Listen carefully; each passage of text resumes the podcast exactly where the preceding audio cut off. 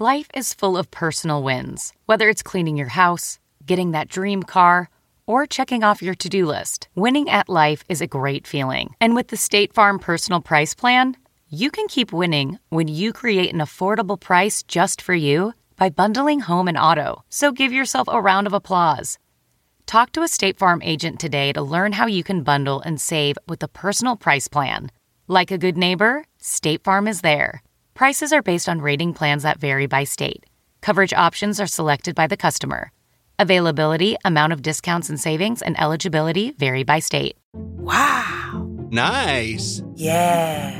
What you're hearing are the sounds of people everywhere putting on Bombas socks, underwear, and t-shirts made from absurdly soft materials that feel like plush clouds. Yeah, that plush. And the best part? For every item you purchase, Bombas donates another to someone facing homelessness.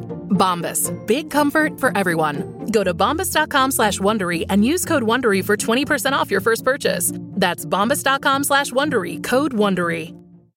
Hey guys, it's the Nerdist Podcast number 288. Uh, this is a very exciting episode, which I will get to in a minute. But first, I want to say that if you're in Nashville or Chicago, I'm going to be performing at Zanies in both cities.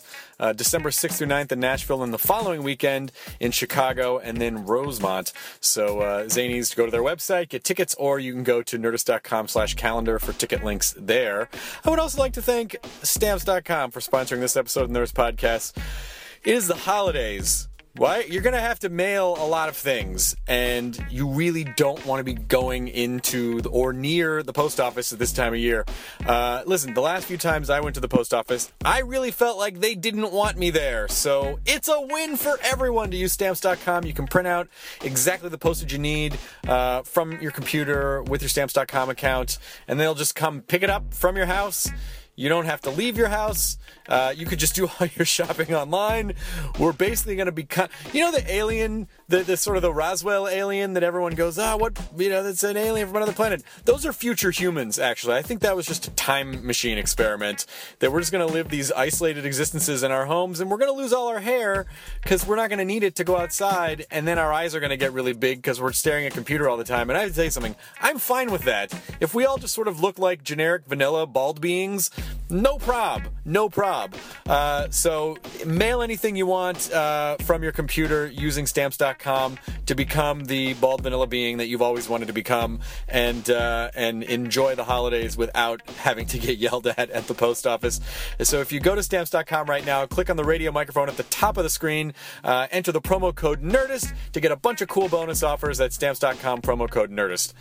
Now this episode is Mel Brooks again this has been such an amazing year for i mean i've enjoyed doing the podcast the entire time but really i had made a list of like here's a bunch of people that i really really really hope to get on the podcast someday and we are ticking them off there's still a lot to go but mel brooks was a huge one mel Mel is just like your granddad or your uncle. He's such a great guy. We talked to him for like an hour and 40 minutes and and he was lovely and got so much information about uh, some of my favorite movies of all time that I didn't know before from Mel himself. That uh, I really enjoyed talking to him, and and and I, I hope you, if you're at all any kind of a comedy fan, then I think you will enjoy this episode uh, of the Nerdist Podcast with Mr. Mel Brooks. Oh, by the way, I have to tell you the best thing that happened uh, after we finished recording the podcast. Jonah fa- had years ago had found is by the way huge, huge, huge. Like so freaked out that we got to sit down with Mel Brooks. And years ago, Jonah, when he worked at a record store, got this uh, high anxiety soundtrack album, like an original album. And so he was really shy. And so after the podcast, I was like, hey, Mel, do you mind signing uh, Jonah's high anxiety album? And he was like, no, of course not. I'd love to. And so he had picked up on the Matt, on the Matt Jonah dynamic. And so he actually signed Jonah's record to Matt and then crossed it out to Jonah. It was such a gorgeous moment. Such a gorgeous moment. And Jonah, like, I thought he was gonna burst into tears with joy. He thought it was so funny. So uh, Uh, just a little behind the scenes moment, just to let you know how awesome Mel Brooks is. But you'll listen. Here we go again, Nerd Nerds Podcast. Mel Brooks. Now entering Nerdist.com.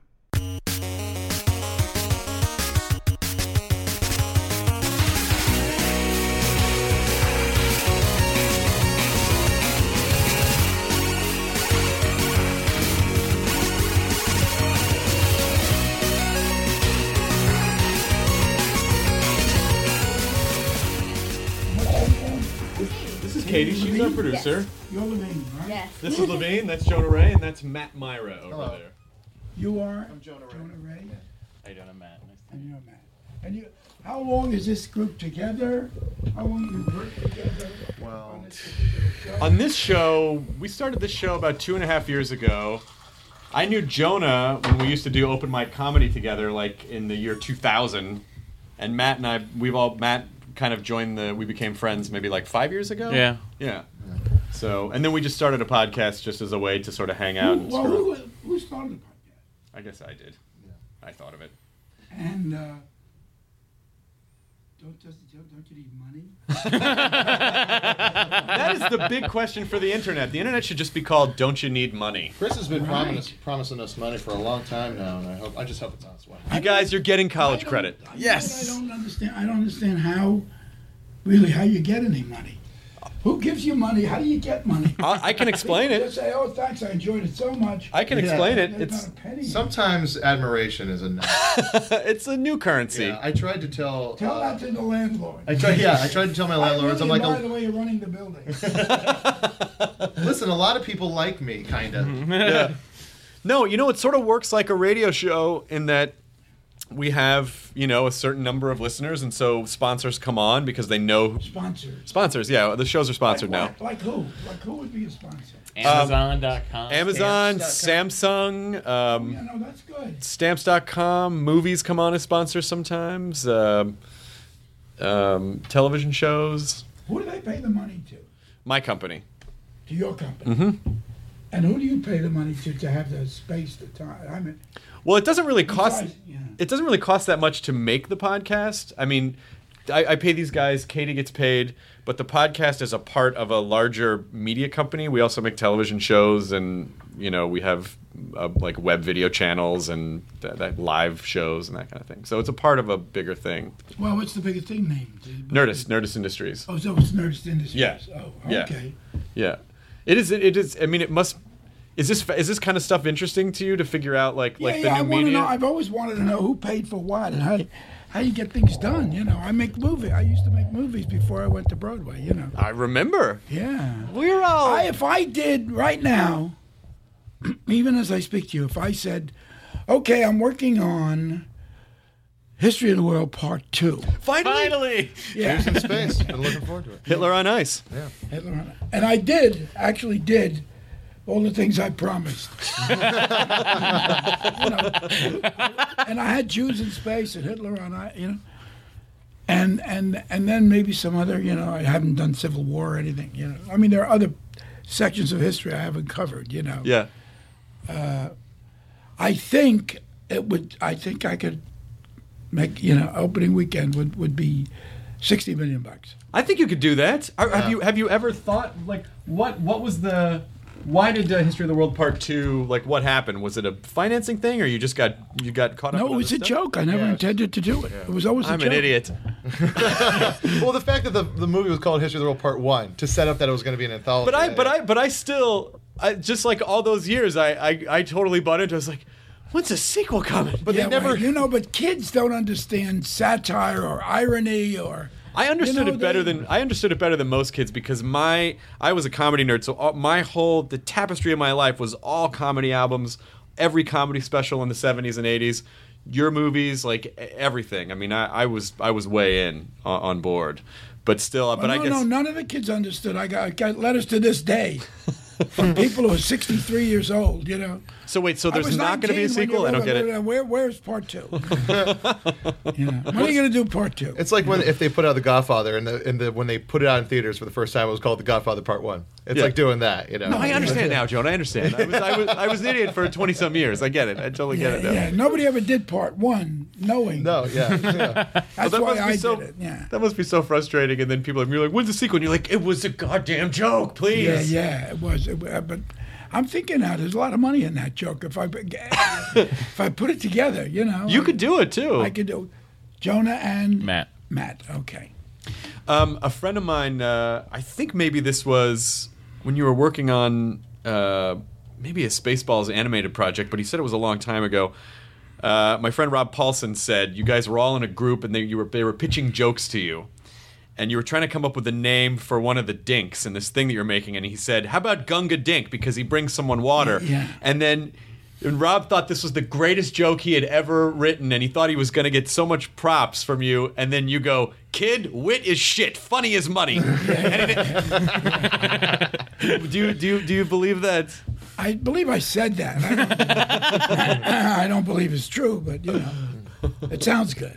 It sounds good. It sounds good. Well, you um, they sent us uh, this this uh, DVD box set with the bonus CD, The Incredible Mel Brooks and Irresistible Collection of Unhinged Comedy, which is it's pretty unbelievable. Did anybody over there look at it? did play yeah it? absolutely Yeah. because it's it's not just like oh here's a couple of Mel Brooks movies it's it's literally like insane appearances with you and Dick Cavett and then um, the Critic which was the short film that you won the Yeah, Academy yeah, Award for and uh, just it's an incredible collection all Carson appearances Yeah. so how do you how I do you mean, there's even one of me with the guy who used to do commercials for Milton Berle. What? Sid Stone, who used to do the fire chief commercials. He was a pitchman. And he'd, he'd, he'd, he'd unfold his, his little stand and he'd sell things like, I don't know. And in the end, he was selling um, Texaco gasoline. Yeah. You know, but, but uh, and he always did different things and he always needed different stooges. I don't know how he got me. I was like 22 or something, just begun writing the show of shows. So he must have heard of me through some other comedy outlets. Maybe I was doing shots at the Village Vanguard as a stand-up, and you know, trying to get arrested. And and and so I became a. You'll see it. I'm I'm 22 on. I'm a window washer, yeah and he and I'm doing things like I'm the only thing that really bothers me is pigeons. Otherwise, I'm fine. and I do this kind of dopey little window washer. And I for completely, I swear to you, I completely forgot about it. I mean, it's, it's like 70, 60 years, something. I mean, I've just I had no memory at all. You know, it's like Lost Horizon or something. And yes, and I was. Do you mean I was actually a member of Parliament from? You know, I was that, that kind of. You know, I had no no memory of ever having done this commercial. So what was your reaction when you saw Some, it- so they found it, and I went to the Paley. There's a the Paley. yeah the Paley Center Center yeah And I said, oh my God, that's me, you know. and, and then we, uh, when we were putting this together, I thought, well, maybe this is a, you know, this is like a rarity and an antiquity, you know. So we, we, we got some rights to it and we throw it threw it in. you I mean this is like the rights that you got for all this to all the like even getting the Tonight Show and and, and throwing Get Smart on here and they're like the Get Smart pilots on here Yeah, the Get Smart pilot is good. It's wonderful. Mr. Big was Michael Dunn, this uh, dwarf, and uh, but what's great about the Get Smart part of this is that Buck Henry and I begi- were arguing. I, he came to Carl's house, and we we kind of. You know, we filmed it, we taped it, and we got into the same arguments. I did the shoe telephone. I did the cone of silence. no, no, I did. And we, well, we finally decided that Buck Henry actually, we wrote it together. He actually did create the cone of silence, okay and I did create the shoe telephone. now, there's no, there are no, there's no residuals in the cone of silence. Doesn't mean, sure. and it doesn't work. And it doesn't work. but it's a comic currency like Yeah, who gets credit yeah, for which right. joke But but I should get credit for the cell phone. you do actually get credit I think I should- started the cell phone with with with uh, you know with Agent you know 86's shoe telephone. You know. So we, I, I actually, I was surprised that when the cell phone revolution began, that there was that someone didn't make like a joke shoe cell I think phone. they did, and I think it didn't sell. It didn't do as well. I think I think they tried it. no, I remember you could get them in like the Sharper Image catalog. Yeah. There were shoe phones. Yeah, yeah, there yeah, were, there yeah, were. Yeah, I think I made about 80 dollars. Yeah. Is that weird that I? Oh, there was a cricket. Is that there still is. Isn't cricket. Yeah. Now, do you keep the crickets in here to keep the comedy fresh and real, so it always reminds you what? no, no, it's it's nice. It's a, you know, it's a it's a brushstroke of nature. In a hard, hard technical world, you know, it's nice to have, you know, living living things, creatures that that care about life and death. That, that sing to you Yeah. while you're trying to write comedy. I I, I just recently became pals That with is, your. there's really not a cricket here. That's me. Oh my god, are you okay? It's really me. I You, it. you're being your own worst Yeah, critic. Right. Is being your own cricket. Right. He's being his own worst critic. Thank you. Um, I just recently became friends with your uh, son Max, who I love. Um, you and you you brought this thing that Zombie Survival Guide is number nine on uh, How, bestsellers. how did it get the? You know, I mean, isn't this crazy? When did it come out? Like five, six, maybe. Well, Yeah. well, wait a minute. Uh, actually, my guess is is two thousand and three. 2003. Yeah, so it's been around. Yeah. He's a good guy, and we're uh, we're exactly the same age, and all of our references are exactly the same. But uh, we were talking about movies. We had lunch a couple weeks ago. We were talking about movies and just movies we liked when we were growing up. And I go, "Oh, I really loved." We talked about show of shows. I said, "I loved my favorite year," and he goes, "That was about my dad. Yeah. that was about my dad having to babysit Errol Flynn." It's true. When he can, I and I don't know how I didn't know that. Yeah. So what was that? What was the story? Well, he uh, he had a couple of he had a, he had redheaded twins, Cuban Cuban twins who had dyed beautiful red hair, and he kept them in the Waldorf Towers, and he was booked to do the show of shows, and it wasn't Flynn, it was somebody else. Oh, okay, okay, You know, it was, but it was an English actor, okay. and uh, and he was uh, he cut a swath, a, a wide swath through a lot of you know glamorous ladies, and you know, and anyway, I had to make sure that he knew the sketches and, and he knew what he was saying and he knew what he was doing and he could memorize a few things. And uh, so what happened? It could go either way. It's a teeter totter. It's a seesaw. Either you can straighten out Errol Flynn and get him right and get him up and get him knowing, or he can send you up into the Cuban clouds. Right. So I mean, and and quite often I was just you know, just full of rum, and dancing with the Cuban girls, and I didn't teach them a thing, you know. but every once in a while, I knew my job, and I would I would you know get them to uh, to study and, and tell them what the sketch was all about. you Yeah. know. What did television feel like in those days? Would it, where, where I mean, like the show of shows is a pretty innovative show at, at the time. Did, do you think it's felt in those days what the what the internet revolution feels like now? I mean, it's a fairly new medium when you're You writing. on know, that Chris, show? I'm gonna, I'm gonna. This is an incredible moment of education for you and for everybody listening. yes, you, we're always stepping back and looking at something and saying, how different, how quaint, how how remarkable, how dull, how stupid, how whatever. You know, looking looking at a, a little a piece of uh, quote art. You know, but when you're in it, there's there's that it it is. Ah, yes, it just simply is. You say, how was it?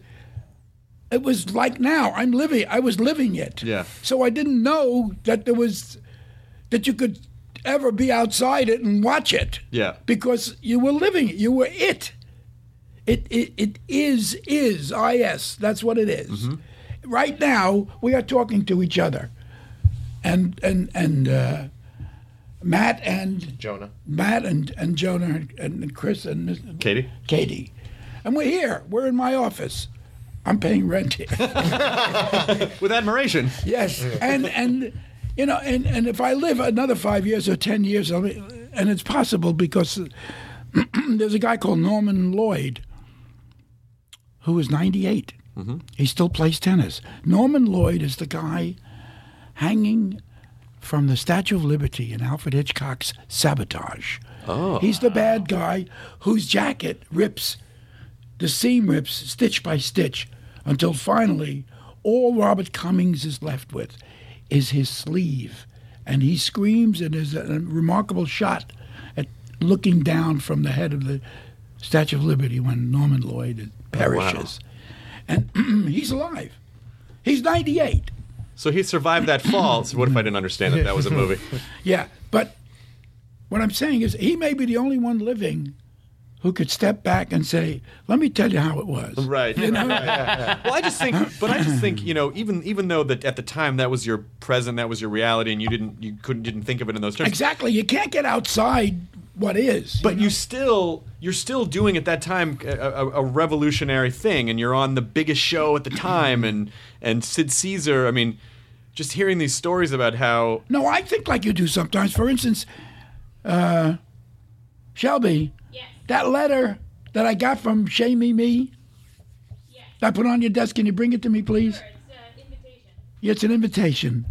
It's a, it's a weird invitation. It's a, it's a restaurant that's being blessed by a, mo- a Monsignor. Uh, right? Yeah. Shaming me. No, can I have the, the envelope? Mm-hmm. Yeah, the envelope. So, t- talking to you Sure. about what you're basically talking about is that I was thrilled when I saw it because the stamp was so different. So I, it caught my eye and I kept looking at it. And I just about made out in, in, in little red letters in the, in the charcoal bottom of it, Edith Piaf. That's who that person is. Oh wow. So I was thrilled. I was thrilled to see her. But Edith Piaf, when she was struggling for for a few pennies, uh, sous they were called in Yeah. French, you know, in, in the backyards of of the of the Parisian tenements and singing in the you know, uh, I mean, she had no idea that one day people would say, "Oh my God, Edith Piaf," you know. Yeah. She was just And that this moment of her would just be a snapshot in time. Right, exactly. Yeah. So I'm saying, we all, we all, we all, I do it too. I make the same. I have the same stupid feelings you do about the past and how wonderful things were, and and they gain a certain amount of stature and glory simply because they were in the past. Mm-hmm. But I think when they were doing them, um, it was it was a, a struggle to get a laugh, to make a living, to you know. Yeah. And now, but now we look back at them like they're they're truly hunks of art. Well, it's funny when you're a young comic and you're, you're, you're I think when you first start out doing comedy and then you, you kind of go, all right, all the stuff that's happening now is really innovative and the old stuff, we're better than that stuff now. We're different. and then the older you get, you realize, nope, it's all the same. The comedy writers have always been the same. Right, There's the same right. kind of mindset. The jokes, a lot of the jokes still hold up. It's the same exact thing. You track them all back. Yeah. Um, But what were you guys building off of now? Like, if so much stuff was derivative from the stuff that you we you were building built- off Harold Lloyd and, and Charlie Chaplin and Buster Keaton and and the Ritz brothers and the and, and the Marx brothers, and and we we had all of that, and we kind of knew we knew what good comedy was, mm-hmm. and we knew what the rhythms of good comedy was, what the premises of good comedy was, because we we had these these hunks of art from the past. Yeah. And I'm sure when the Ritz brothers were doing their stuff, they had no idea that, they, that anybody would ever remember them, or they would. But they, they did about 10 years with 20th Century Fox. They were the comedy relief in all the Sonja Henie pictures. Sonja Henie was an Olympic star. Uh, she won she won a gold medal for ice skating for figure skating, and she became a 20th Century Fox star. Sonja Henie, and she was in movies with Cesar Romero and John Payne, and you know, and the Ritz brothers. Or they had Fox. I worked for Fox for a long time, and, and every I'll get to you. You you say Sure. talk about the the, the, the Fox graduates or Yeah. the Fox alumni you know, in a Okay. minute. But I was looking at you know all the Fox pictures, and they had two comedy relief items. One was the Ritz brothers, who got their stuff from Aaron Lebedeff and some kind of crazy Jewish comedy. you got to get a record called Ruma- Romania mm-hmm. by Aaron Lebedeff. It's it's insane. Okay. And it's ge- it is genius. It's pure. And the Ritz brothers just took it, stole it, and did their own thing with it. You know? and and there was the Borrah Minevitch and his harmonica rascals with Johnny Puleo that kept hitting um, Boris Minovich in the balls because he was very short. and when he'd strike, he'd always strike him in the balls. And and and so every every every time there was I don't know a Betty Grable or an Alice Faye or one of those Fox musicals, they needed comedy relief. Uh, if they couldn't get Jack Oakie in the frame in the middle of the movie, then they they had these acts, and the two basic acts were the Ritz Brothers or Borrah Minevitch and the Harmonica Rascals. Okay. And often, the acts are the most more valuable than the storyline and you know and, and and you know and the emotional movie itself you know and and, and to me they're, they're and that, tho- those are my sources I would go back to Borminovich or I go back to the Ritz brothers and and they they lived in me you know So, so talk about the Fox graduates now. every Friday we meet at a restaurant Alan Ladd Jr. Uh, ran Fox I, I'm just, I, I'm almost, almost right on the dates from from uh, the early '70s.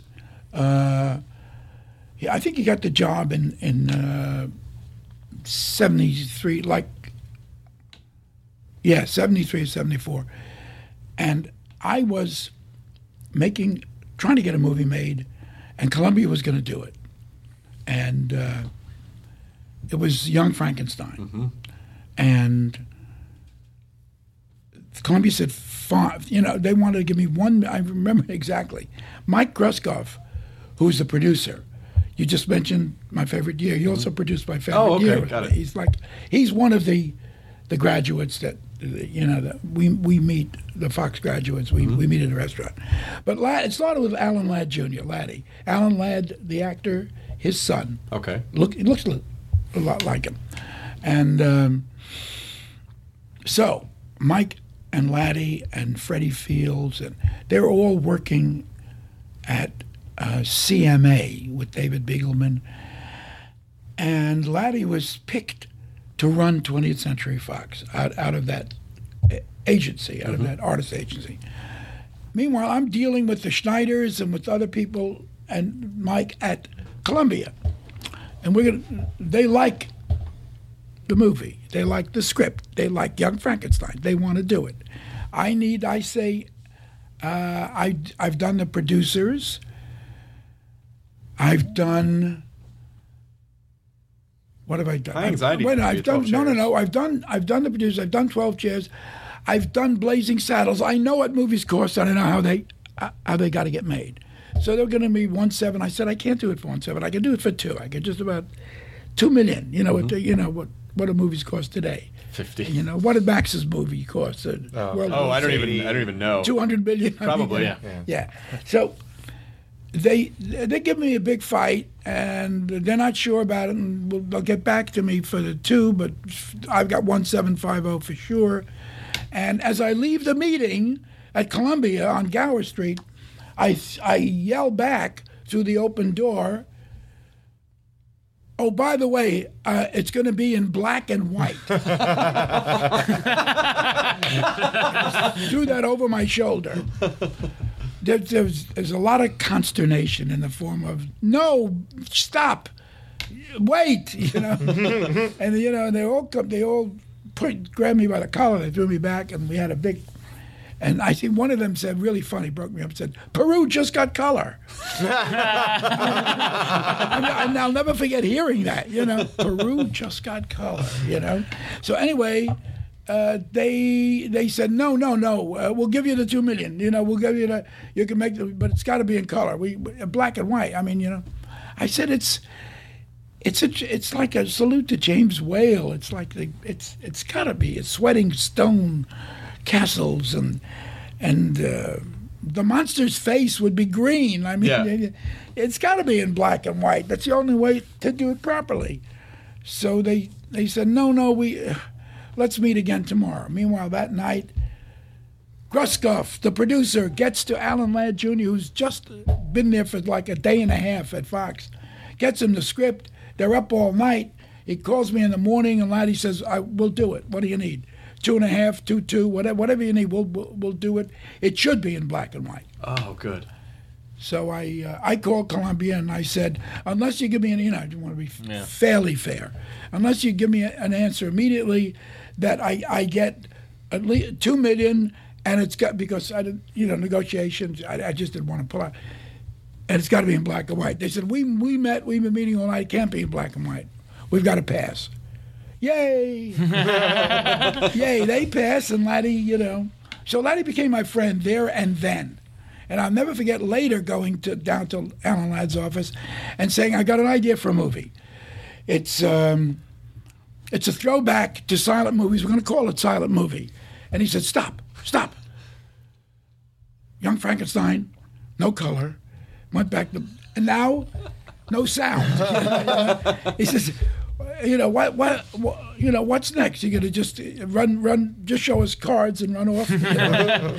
and and anyway, I told him, what, what if I got stars, just like we do in the movie, just like I try to convince Sid Caesar in silent movie that if he invests money in the movie, we'll get stars to do the movie, and that'll save it from just being a silent movie. So I did the same thing earlier with Laddie.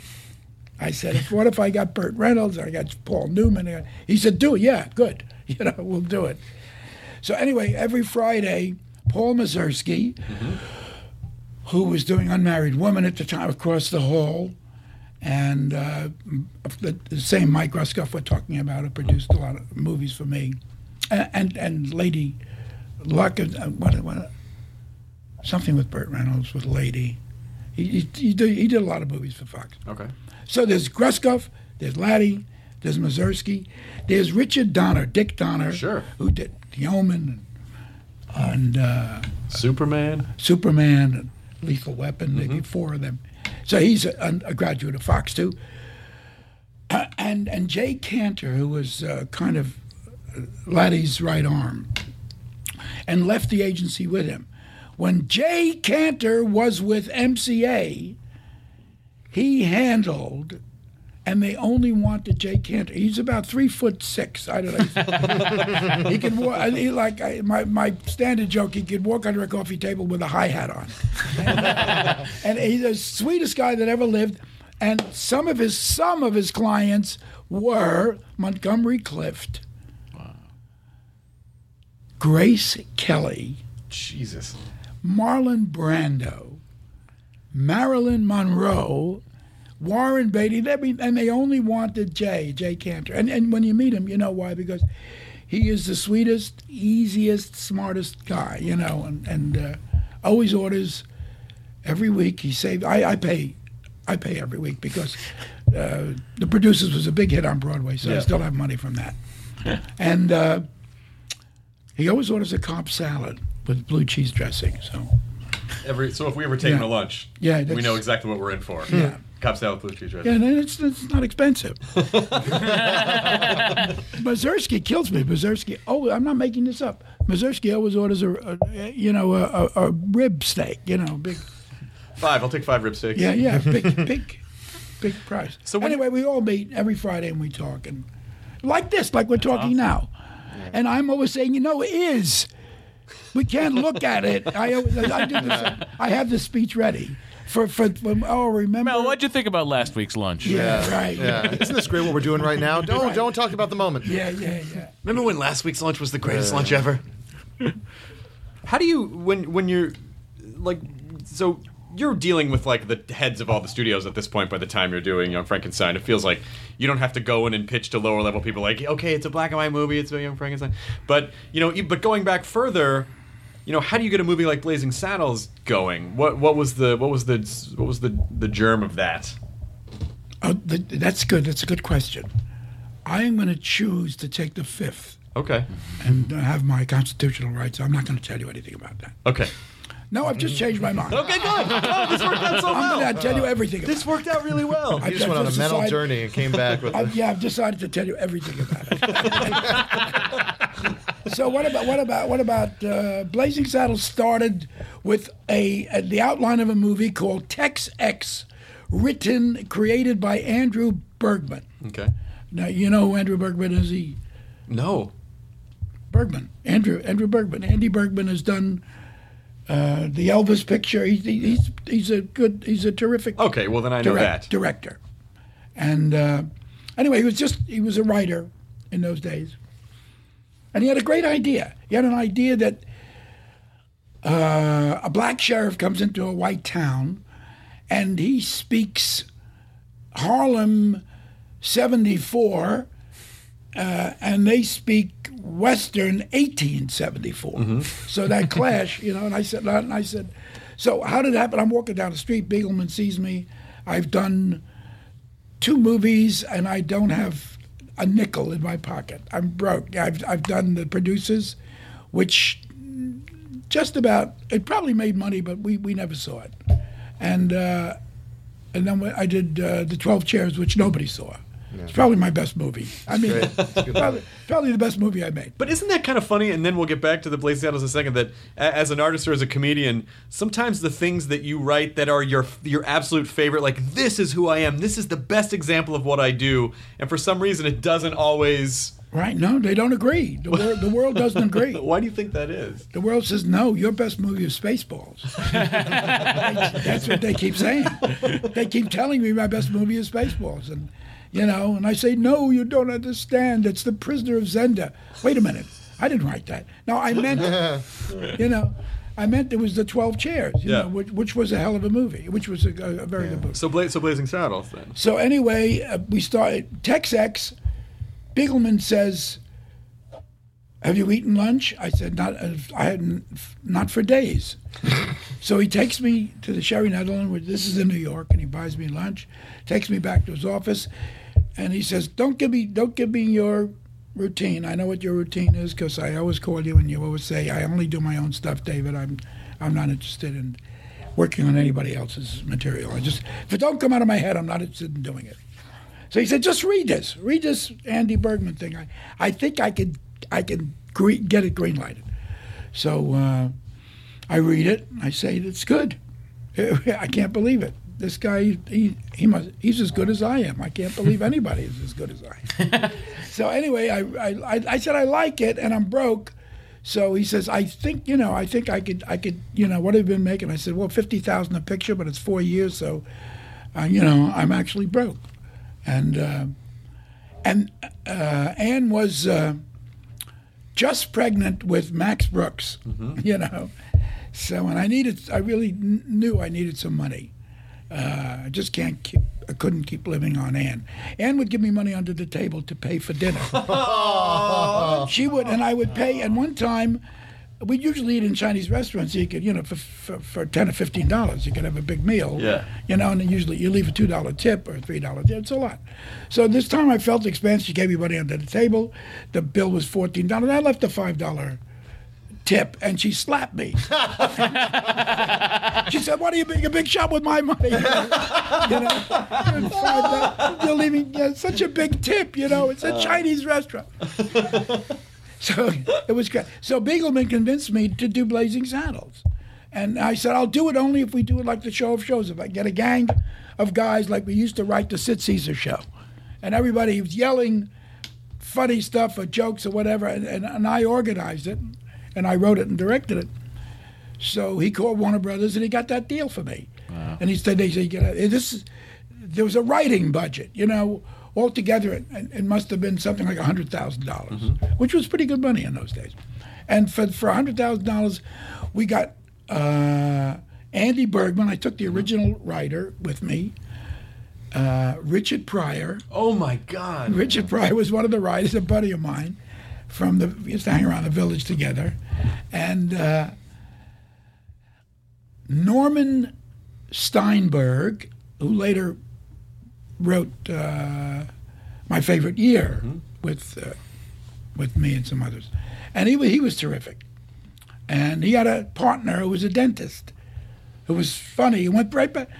Did Blazing Saddles, got paid, went right back to being a dentist. He said, I don't show business. No, no good. I know. I don't know Novocaine. Uh, I know how to pull out a tooth. I know. I, the rest of it is scary and, and, and, and confusing. You know, show business.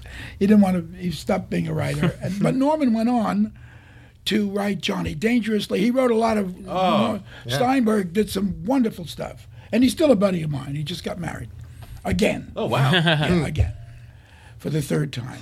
I warned him about against all the wives he picked, but this one seems to be all right. Oh, that's good. yeah. Times the it's charm. not gonna work out. So, uh, and we all sat down and talk about Chinatown. We all went to 17 Mott Street at 2 in the morning. It was open all night, Chinatown.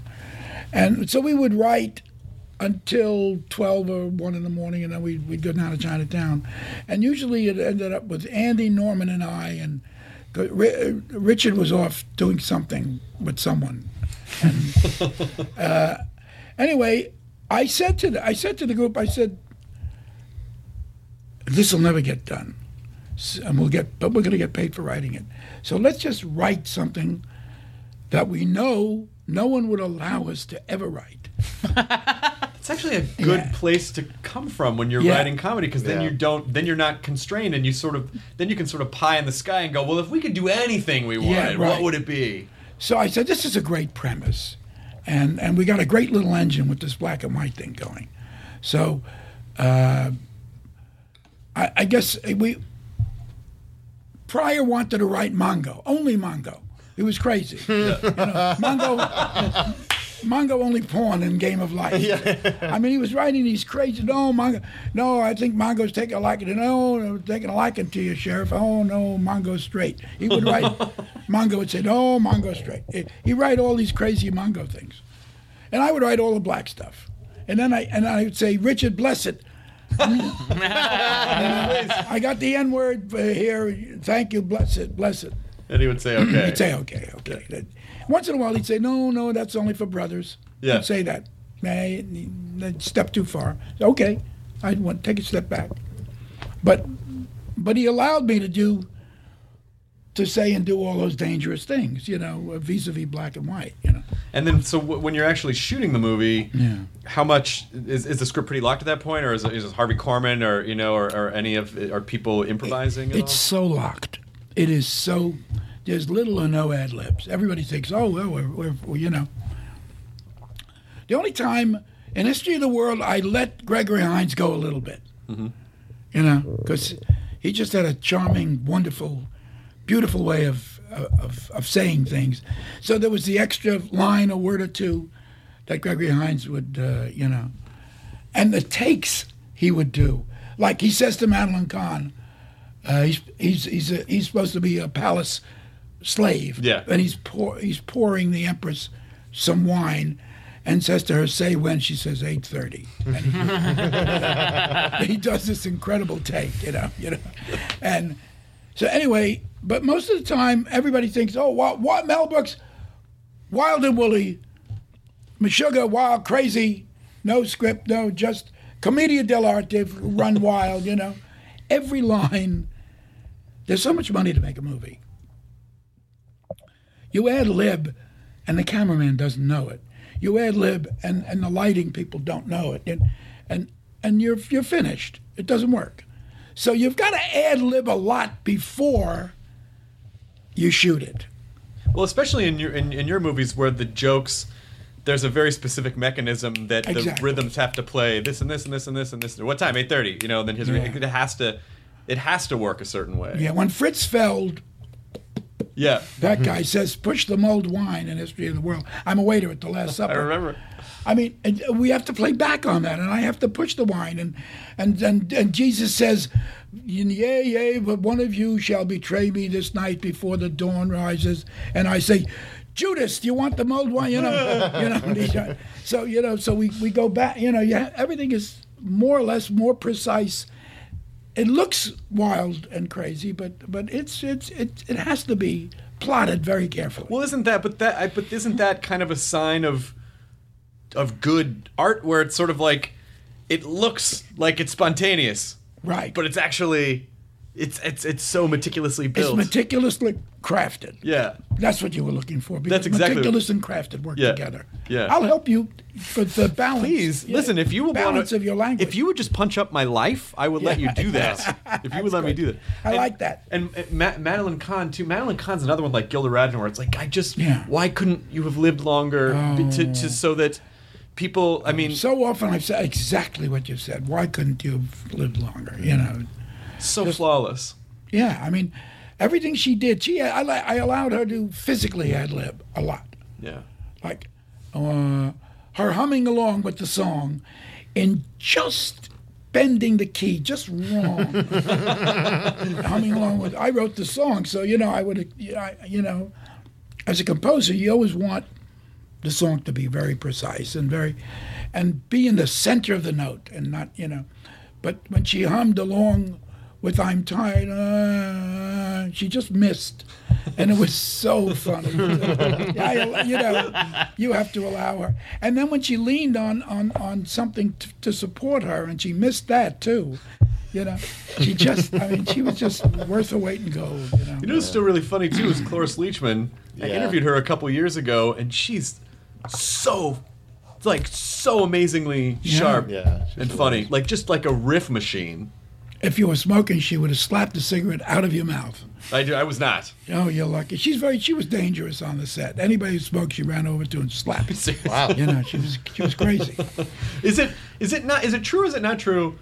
Years ago, someone said, "Oh, do you know uh, Frau Blucher means glue factory in German, and that's why the horse freaks out." I went with that. I think it's false, but I went along. It sounds great, Right. So I went along with it. but I'm not sure. I don't think Blucher means glue, but you know, it sounds like glue. I guess it'd be really easy to yeah, look that yeah, word yeah, up, but I just haven't. I mean, what the hell? We're not in Germany. Who knows? You know, we have we have rights. But you know what's funny? What, what what's interesting about what you what you do and what I feel like I see in your in your films is that um, you you know you dance into areas that people might say, "Oh, that's not politically correct to do that." But in effect, what you're doing is your films are like great cultural equalizers. Everyone's equal. Everyone's and you know characters like black characters are the strong characters. Are like in To Be or Not to Be, the whole idea of like sm- uh, smuggling the homosexual makeup artist out of Yeah, Germany. yeah, you know, it's like everyone's equal. So even though you do dance into these waters of like this could be considered, you know, politically incorrect, it's like yeah, but the ultimate message is that we're all equal and we can all laugh about stuff, and these are the strong characters just as much as the other. Yeah, it's true. It's true. Oh, by the way, one of the uh, in his, in in uh, to be or not to be, one of the little little Jews in the cellar, little boy, is Max Brooks. He's not. He's What? Not, yeah, Max is nine years Oh. old, and he says, "Thank you, Mr. Bronski." he's so he's so he's so cute. Uh, he had to be made up as a clown to escape because we were kind of a circus troupe escaping, and it was so tough to put all the makeup on him. He said he confided in me, you know, after that picture. He said, uh, "Dad," I said, "What? What? What, Max?" He said, "I'm not going to be an actor." because he never, you know, he said you have to do it again, and then they want you to do it again, and then again, you know, because you know it's always three or four takes. Yeah. And he didn't, he didn't understand that. We did that, you know. He said we got it. You know, he was nine. He knew better. You know, he could have saved us a lot of money if we listened to Max. You know, do it once, move on. You know, but he so he never became an actor because he didn't. He just simply didn't want to get all that makeup on him and everything Yeah. and he wanted to play, and then you kept you had to keep coming back and go to this phony baloney school, like you know there was supposed to be a teacher on the set who was the kids were smarter than the teacher. I was old. Anyway, we had a lot of fun.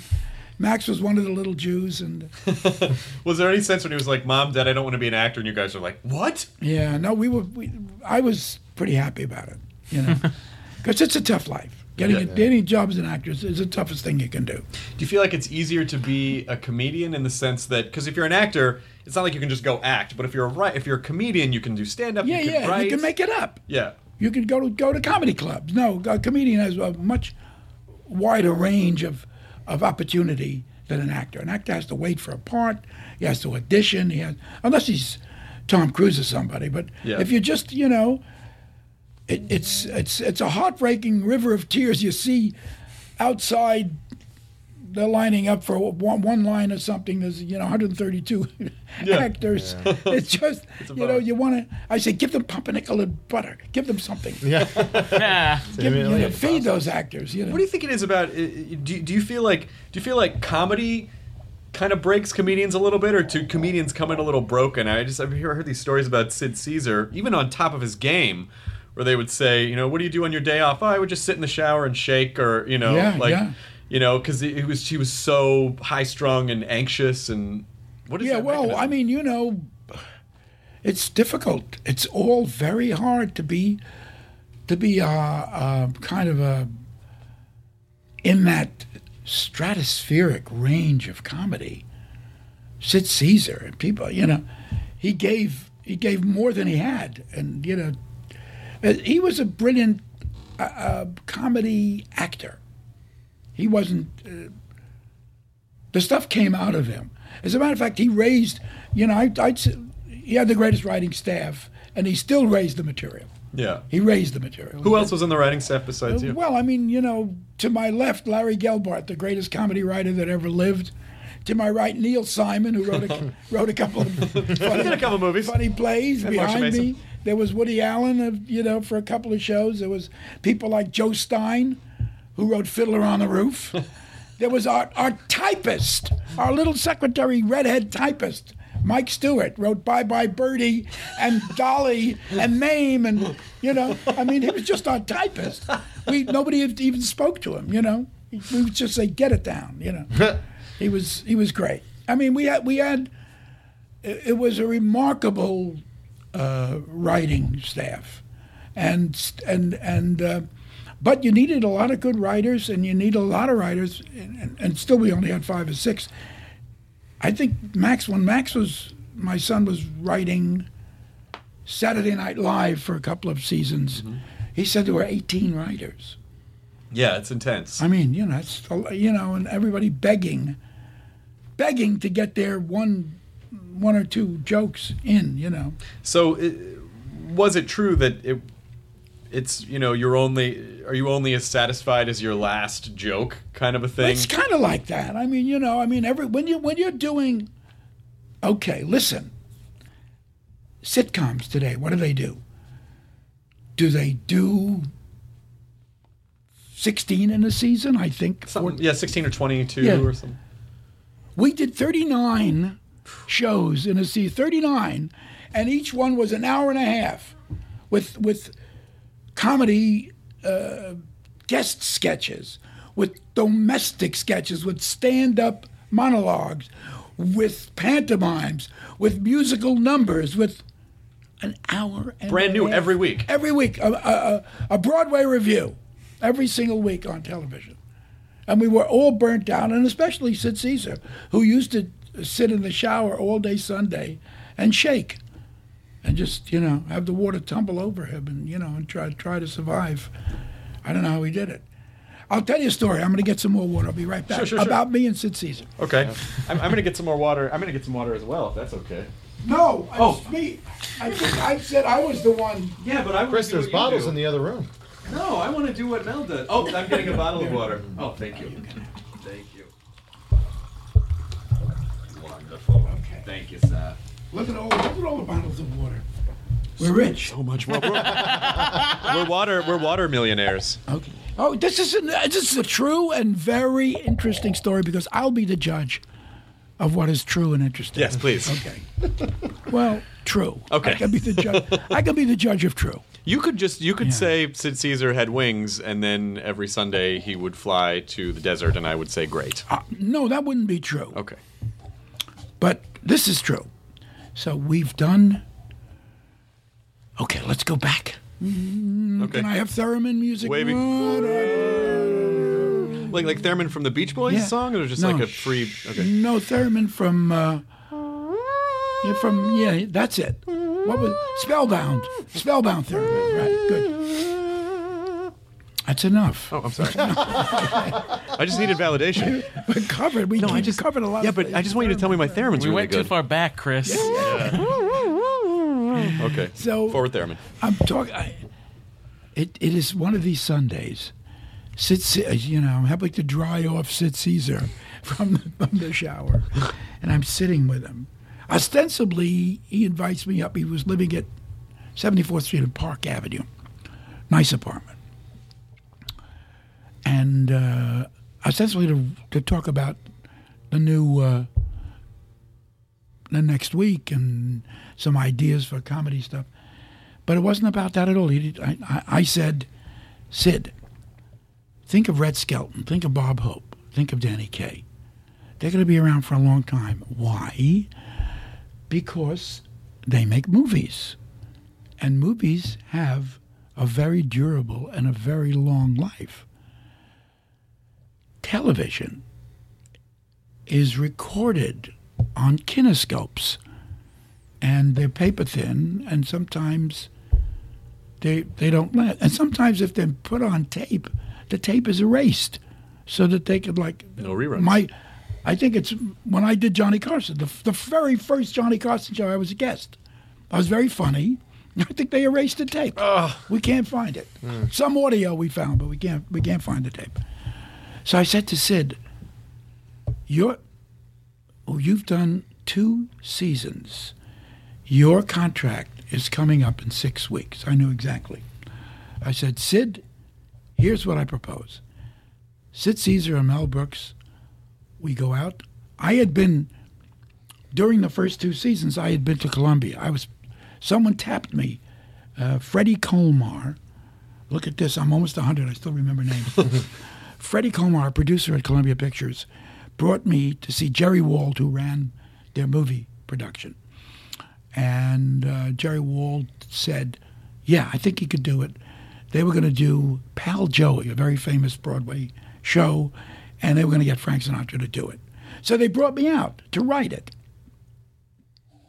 And I came out, and uh, hooray for Hollywood. Da-da-da-da-da-da, Hollywood. I lived on Orange Drive right behind the, you know, and I saw Douglas Fairbanks' hand and right, you know, in in the cement and his feet. And I, I couldn't believe, you know, Marlene Dietrich, they were all there.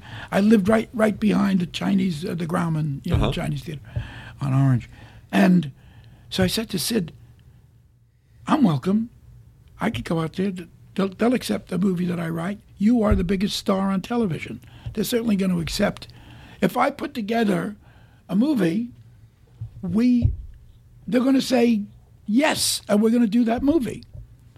So, and I said that it's going to last, but you can't do that movie because you have 39 hour and a half shows to do oh which which you know is just is literally soul searing. I mean, I don't know how you, I, you know. So he said, "You're right. Movies, take your time." I said, "You know, I could get some other writers. We could write a great movie for you, and I could direct it." I'm a, and I- he said, "But you've never." I said, "I can. I'm good. I can do it." He said, "I agree." Okay, that's what we're going to do you will get them written and you will direct them. I will star in them and we'll make movies. And we shook hands and we were going to do that. And this was, okay, 1953. We're going to make movies. So he tells Max Liebman, who was the producer of the show of shows, who in turn immediately, you know, his wig flies off. He wore a toupee. and he, his wig probably flew in the air. And he called Sylvester Pat Weaver, who was the genius who put together this thing called the show of shows, who was Sigourney Weaver's father. Oh, Yeah, right. Pat Weaver, and um, so they go crazy. You know, they got, you know, they got a lot of sponsors. They got Sid Caesar booked, you know, and but he hasn't signed for the next for the third season, third, fourth, and fifth seasons, and uh, anyway, it's very it's it's kind of cataclysmic. So I don't hear from Sid. Uh, we're still on hiatus for a little while, and I, and uh, I call him every day, and he can't. And then finally, two weeks go by, and he calls me. Mel, I can't do it. I, I'd like to, and you're right, and I know I'll regret it all my life, and he does regret it right now, to this day. He said, "I know I'll regret it the rest of my life, but I can't do it." He was making five thousand dollars a show, and they offered him. They finally convinced him. They gave him twenty five thousand dollars a show. Oh my god. 1953. Oh my god. I mean, you know, that's you know, uh, that that's like being a millionaire, literally. So he said, I can't do it. He said, maybe down the line, you know, maybe there'll be other opportunities and we'll do it. Well, it's But we never got back to do, to doing that. And I said I knew that was my way out. And I finally ended up making movies. I started making them in New York, and I ended up making them in uh, Hollywood. But it's interesting that you still had, you know, when you talk about when Blazing Saddles came along, that was you know well over a decade later, and you still you still had all the ups and downs, and you even at that time you were like, oh, I was I was broke. Yeah. I was, I was, yeah, well, money didn't mean anything, you could exercise your, for want of a better word, art. You could exercise your, your dreams, your vision. And, you know, wh- whether they worked for the audience or not, or for critics or not, you got them out of your soul. And they were there, and they were there forever. And they are still there forever. I made, you know, some of the dopiest movies ever made. They're there they're, they're there forever and ever. Silent movie is a dopey movie. It's there forever. I love the critic, by the way, where it's just it's so, it's such a simple idea Yeah. of just this weird animation and what is this? Just Yeah, the just a voiceover. little, a little old Jewish man trying to make sense out of it, you know, and and and then people saying, "Hey, shut up! You shut up! I'm going to die soon," you know. I mean, stuff that's so real, you know, and but it, it you know, there's nothing like they have not come up in my life with anything better than movies. As far as I'm concerned, I still think movies are the best. Do you get to the movies a lot? I do, but I don't have to get to them. I, They- you know, they bring it- they- they yeah, I'm a member of the Academy. I get you know DVDs and then I sell them later in China. I mean, it's perfect. You know, Mac, uh, Max said that uh, that every night you still go hang out with Carl and you guys. yeah, almost almost every night. I, I'm with I'm with Carl Reiner and. And we do we do very little reminiscing. We we're just up to date. Sometimes we do reelies. I mean, it's just crazy. He will uh, he'll say, "I'm going to teach you." This is true. Carl will do this. Carl is crazy. Carl he says, "I'm going to teach you how to describe the face, the human face, in French." I said, I said "Okay, okay, go." He said, "The chin, the chin." I said, "The ch- the chin." No, chin, chin, T Z I T Z I N, chin, chin. Okay, the chin. Chin. Good. The cheek, cheek, T Z E E E E K K K. The cheek. Okay, the cheek. He points to my. Then he says, the nose, the nose. I say, the nose. And finally, I know I have to do it like he does. The nose, the nose. He's happy. I make him happy. then, this is true. This happened like two weeks ago. And then, then he says, the eye, of the eye, the eye. And he point, and he and he, point, he pushes just below my eye, and you know, it, it points to the eye. And I say, no. I said, no. He said, what, what mean you no? You know. I said, no, not, that is not the eye. He said, that is, is the eye, uh, the eye. I said, okay, that is not the eye. Uh, I said, what is the eye? And I put my finger on his eyeball. You know? I said, that is the eye. and he was, so it was, I ran for a little while, you know. But we both were hysterical, you know. So we do that, and we do that just for ourselves. Just comedy for, you know, entre nous, you know, just for us. So we still we still hang out and we watch uh, stuff. Carl says he'll only watch a movie if it has dialogue in it, like secure the perimeters. he likes secure the perimeters, and he also likes. He's pretty brilliant. He also like try to get some rest. He says if it has try to get some rest and secure the perimeters. So just cop movies? Then yeah, yeah. yeah. Then, There's an apocalypse yeah, movie. yeah, yeah. Try to get some rest. Right. So we like the Bourne movies. We like those. try, to try to get some rest. He likes, you know, it's, it's in almost every bad movie. And we, so, you know, so I see him. You know, he hasn't lost much. I mean, physically, he's not. You know, he's not Carl Reiner anymore. He's a little bent. He's, you know, it's. He's slower. He takes a lot of different, you know, things for you know for his pressure and stuff like that. But he's still the same guy. But he's still basically the same guy. And we, uh, you know, and uh, I encourage him. I'm probably going to kill him. I encourage him to eat bratwurst and beans and sauerkraut and, you know, and potatoes. And he should enjoy his life. I, exactly. He's, he's going to be 91. What's the sense of being on a strict diet now? I mean, I, I said to him, Carl, take three years off your life and die happy. You know? right. You know, it's it, be- better. It makes more sense. Eat what you want. Do you still uh, do you still feel the comic gene? Like, do you want to perform? Do you have a desire to do that anymore? I you- do once in a while. Where's my hat? Where's my hat? Where's my hat? Here's my hat. Here's my hat. Where's my hat? There it is. Here's my hat. Do I have the Do I have the comic gene? Where was I Thursday? No, I couldn't. Where was I Thursday night? I couldn't help but notice your hat says Jimmy Kimmel Live. Were you recently on the program? Thursday night. last Thursday night. I was on, and I was pretty pretty good, pretty funny. I was pretty funny. I broke him up anyway. Oh, that's good. What did you did you talk about the you talk about the DVD the new DVD collection? No, I, I you know, I eschewed salesmanship because I thought that was in questionable taste. So I, le- I left that to him, but I kept pointing to the box set, even though I didn't talk. I would, know. And he did. He kept pushing it. He kept pushing the box set. You know, he'd, he'd throw it up for the for the camera to see. But we did. I did a lot of you know, not necessarily stuff for the box set or in the box set, but. Uh, I did some really strange and funny things.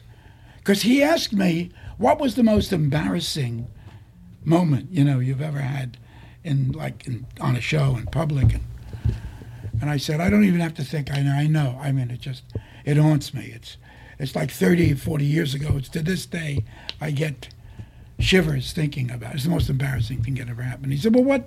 I said, I was on the, I was on a show with Julia Meade. She was my partner on some kind of, you know, quiz show. And it was called I Guess.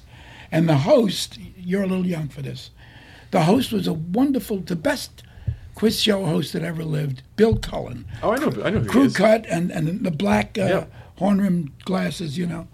And, and fast and, and sweet and funny, and he really he could make those shows move along. And so- we were an I guess, and, and, and it was an interesting show, and I kept doing kind of, I was a bad boy, and I kept doing, you know, my, the, the Mel Brooks ad libs and bad stuff, you know. Uh, I- no, no dirty words, but edging. I was edgy, you know. And uh, so the show was over, and the audience had laughed a lot, and uh, he yelled from his little, he always was behind a little desk, a little dais, and, you know, and he, he yelled, Mel, funny, so, so funny. Here, give me a hug. And he left. This is true. You can't, you know, you won't be able to hear this because I'm going to do it. Yeah. And he said, yes, yes, it's true. Obviously, I, you know, in all the, he's done a hundred different shows. He's like the dais and the little desk is up to here. And so he gets from behind it and he says, Mel, give me a hug. So, oh. and he's doing, he's doing this crazy walk, you know. And I say, oh, and I think, I say, oh, Jerry Lewis, we're doing Jerry Lewis. Oh no! oh no! He's a physical comic. No! He loves physical comic. So I say, oh Billy, oh Bill, oh. and, I, and Julia Meade screaming after me. He's crippled. He had polio. Oh. He had polio. He's crippled. Don't do it. And I, and I and I'm doing. I'm saying, Secure the perimeter! Yeah, and I'm saying, yell, too late. and, I, and I did it. You have to commit to it at I that point. Yeah. But I did it on Kimmel, and the audience, everybody went crazy. Oh my god. The audience went wild. Did it feel when you were doing Kimmel? Did it feel like, oh, I got to do this more often? Yeah, it did. I'm, as a matter of fact, I'm, I'm pushing this box set. So I've been on t- TV for a while, and I am going to do Conan. Oh, uh, good. November tw- 27, 27. Great. Tuesday, right. That's And I'll next do- week. Yeah, we'll, we'll put it I on think I'll do the same, exactly the same things, because I think no one who watches Conan watches Kimmel. I may be wrong.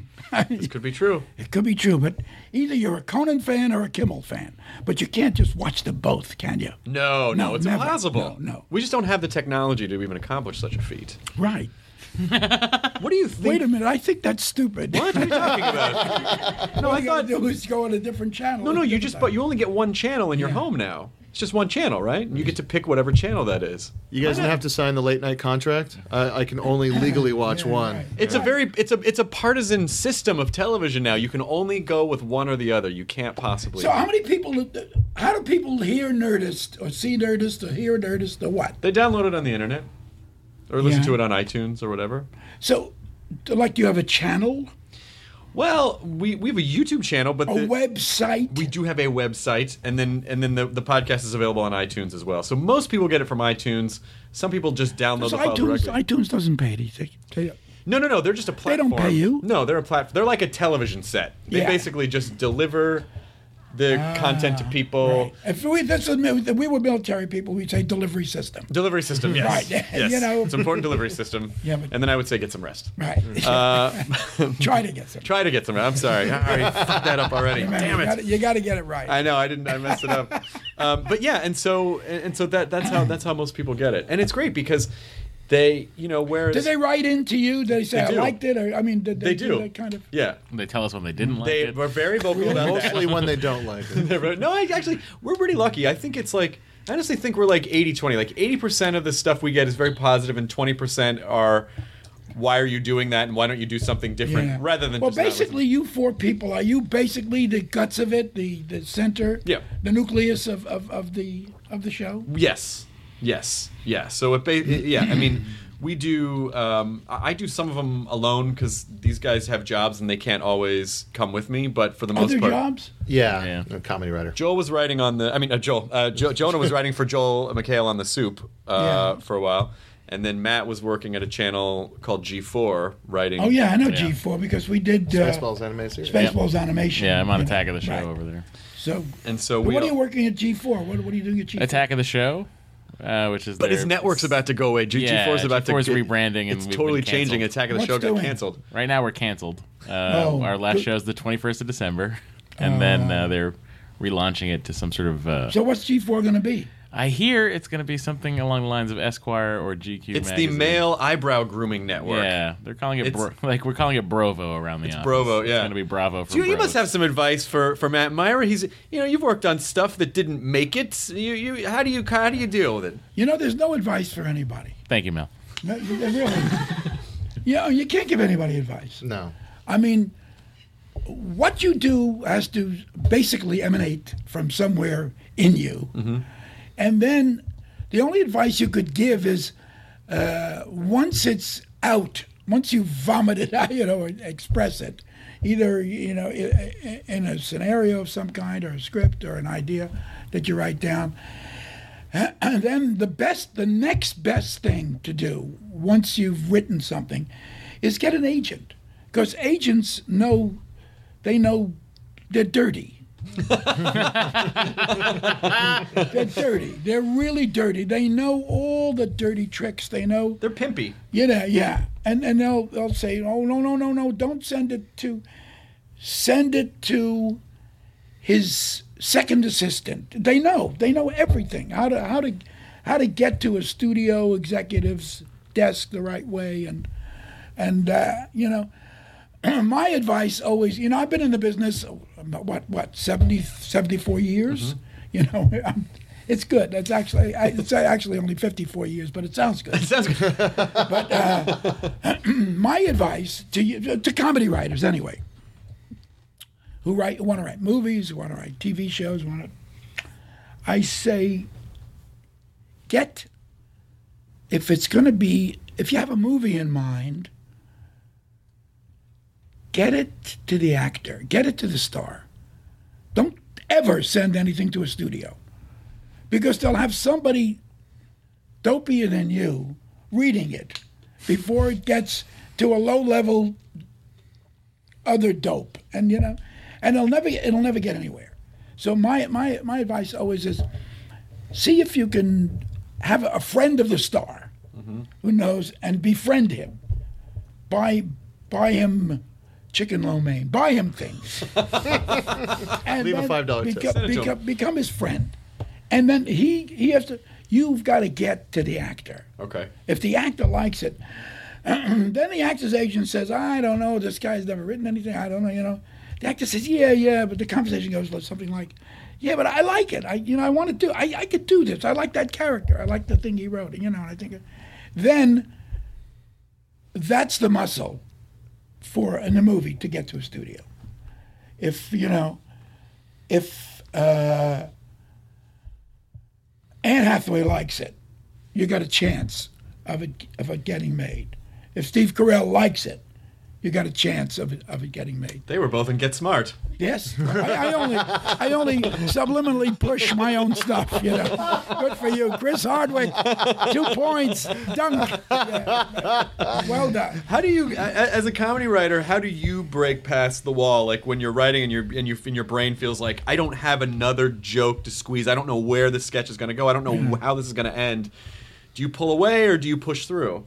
I push through. I mean, I I always did. You know, it's a habit. I did it on the show of shows when we I were you had to then. You when when away. we were exhausted. It was a live show. It was literally live.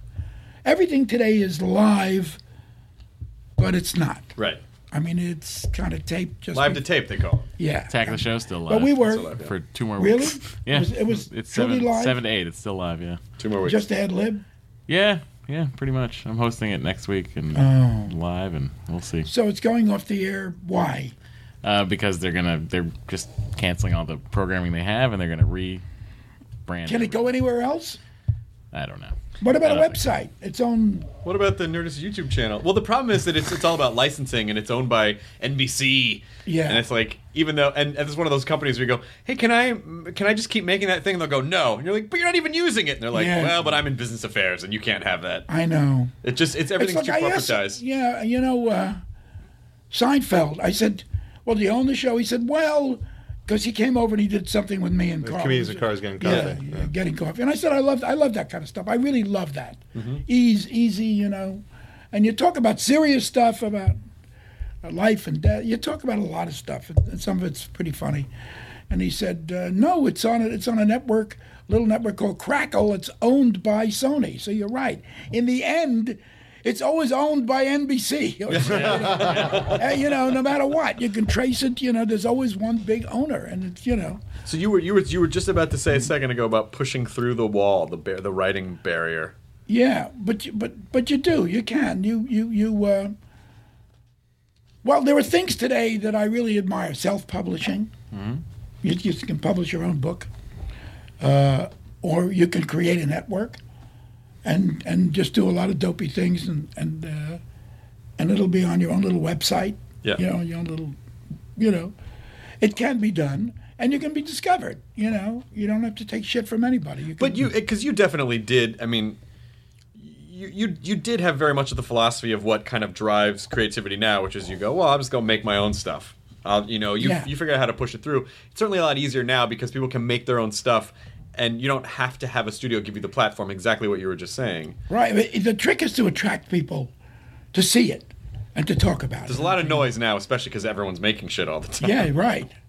And they're always, you know, but but a couple of things come through always. You know, you know there there there's a lot of funny funny stuff that uh, I still go to comedy clubs. What? Where do you I- go? You know, I go to the Improv, and I go to the Comedy Store, and you know, on, on Sunset. I just I hang out in the back. You know. Where do you fall in the in terms of? Uh, because I'm not I'm not a dirty comedian, but I do say a lot of kind of filthy things. It di- like my brain goes right to the vagina a lot, and I, I hate that about myself. And so I, I'm trying to be comfortable with it because I feel like no, if I were really funnier, I wouldn't write. I wouldn't always go there. But do you just sort of feel like no, no, you just express what you express, and you should just be happy with that? Yes, you said it. I say second. I vote for two. Okay, okay, good. I, you know, I vote for what you said. Secondly, Okay. you know, I, yeah, go go where, where where you go normally, where you go, you know, naturally. Because people must have given you Yeah, shit in the right. 70s. Oh yeah. Oh. Wow. I mean, Max said you punched a critic once. I did. There was a. How did he remember that? there was a. Okay, I'll tell you the guy exactly. Everything. Everything. So there's a guy from. It was a very in magazine at the time. Q C U E. Okay. a New York magazine uh, that had to do with entertainment. It was it was like Entertainment Today kind of Cue magazine, and it's uh, it had a good uh, critic at the time. William Wolf was its critic, and so William Wolf came to Yugoslavia when we were shooting the Twelve Chairs. And I showed him around, and you know, and we went. I said, you know, it's Cue magazine. Come on, give him, give him, Yeah. give him the white meat of the chicken. You know what I mean? we're having, we'll take the dark. You know, and, you know, that, and we were very good to him. I mean, he was there with us. He was embedded. you know, he was embedded with with the Twelve Chairs Company in uh, Dubrovnik, in Belgrade, and Novi Sad, and you know, he, he was with us. He was like, even though he was he wasn't in the movie, he was still part of it. We were very good to him. So we get back. The movie's released, uh, and it does it's it gets mixed reviews, which was pretty good for my 2nd one. The, fir- the first one, the first one got all bad newspaper reviews. Renata Adler, the critic, she thought it was, uh, she thought the producers was terrible. What? New York Times. Really, she she thought it, and she said uh, the leading man is fat. I just, Yeah. I mean, I just couldn't believe it. You should have put that on the poster. Yeah. but anyway, look at the poster. But I, all the all the time, uh, your time and Newsweek, all the magazines were great. So we survived. You know, we the magazines saved us. Then then I did twelve chairs, pretty good reviews, uh, semi. You know, and the worst review. This is true.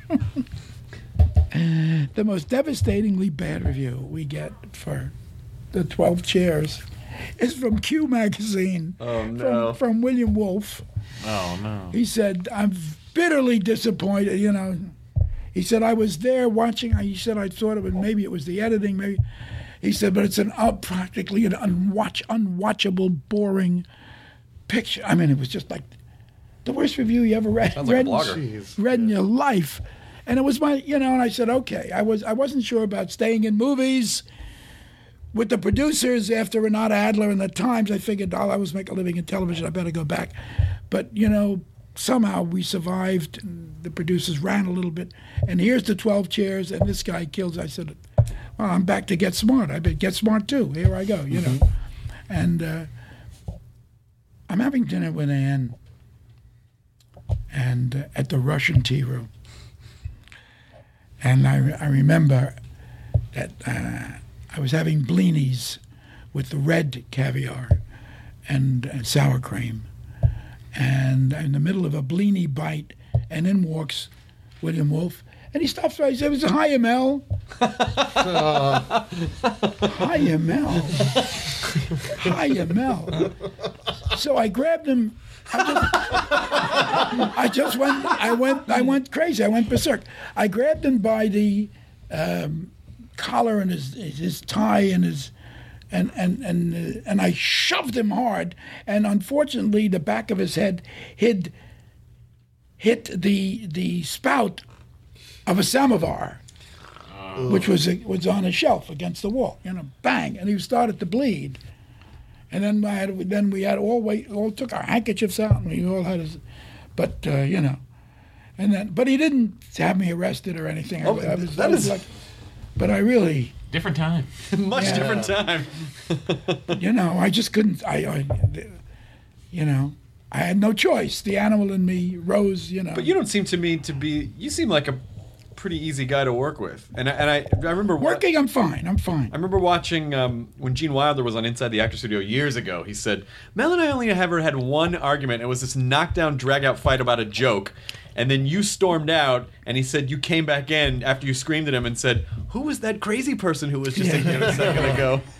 Yeah, as a matter of fact, it was all about putting on the Ritz, and I said, "Look, I'm the first one to be anarchic and crazy and tear, th- but this will tear.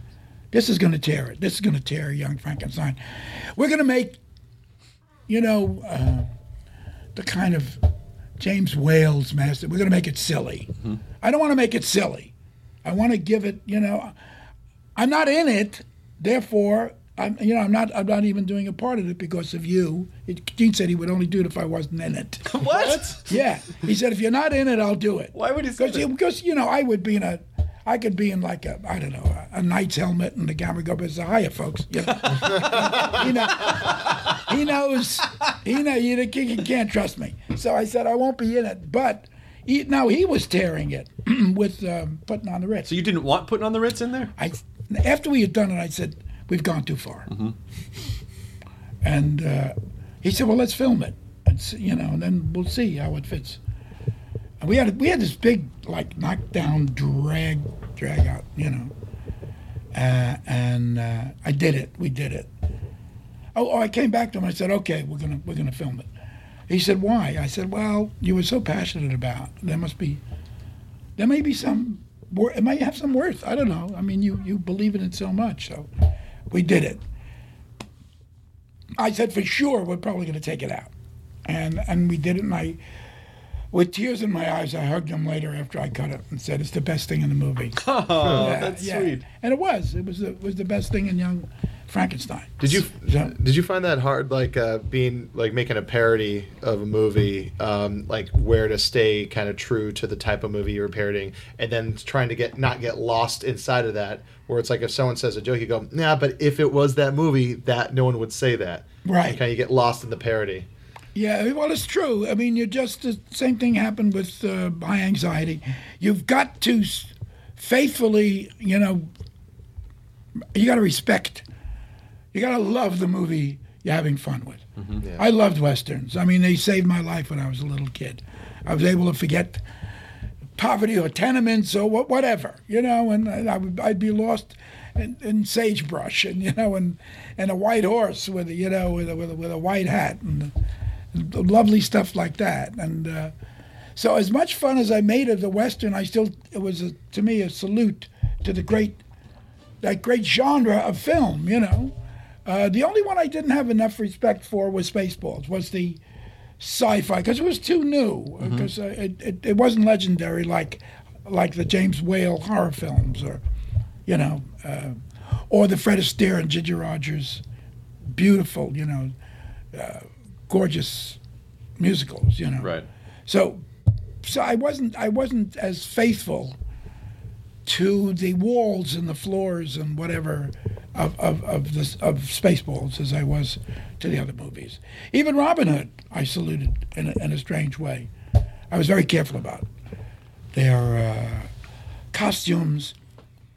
I broke it a little bit. I there were a lot, there were a lot of different actors that applied for the part of Ahchoo, ACA. oh, oh, who was Robin Hood's kind of right hand guy, you know, his sidekick. And I saw this young guy, very young, who had a sweetness and comedy timing that was terrific, and I spotted it. And there was Dave, Dave Chappelle. Chappelle, yeah. So I got him, and you know, and and uh, he was wonderful in the movie. He has a scene he does so beautifully.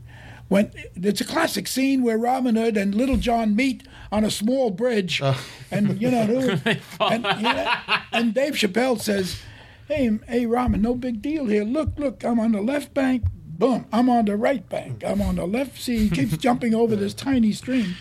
He said, "You know, we we could simply just walk around it. No problem. We don't have to fight for the rights to, of the bridge. You know." And he said, uh, "It's it's." It's it's it's the honor, you know. the something- principle. It's the principle of the Yeah. thing or something. Look how they look. That's wonderful. Jonah and Matt. I mean, It was mm-hmm. Jonah, right? yeah. Yeah. yeah. And so, but I mean, he was good at everything he did, Dave Chappelle. Yeah, he's great.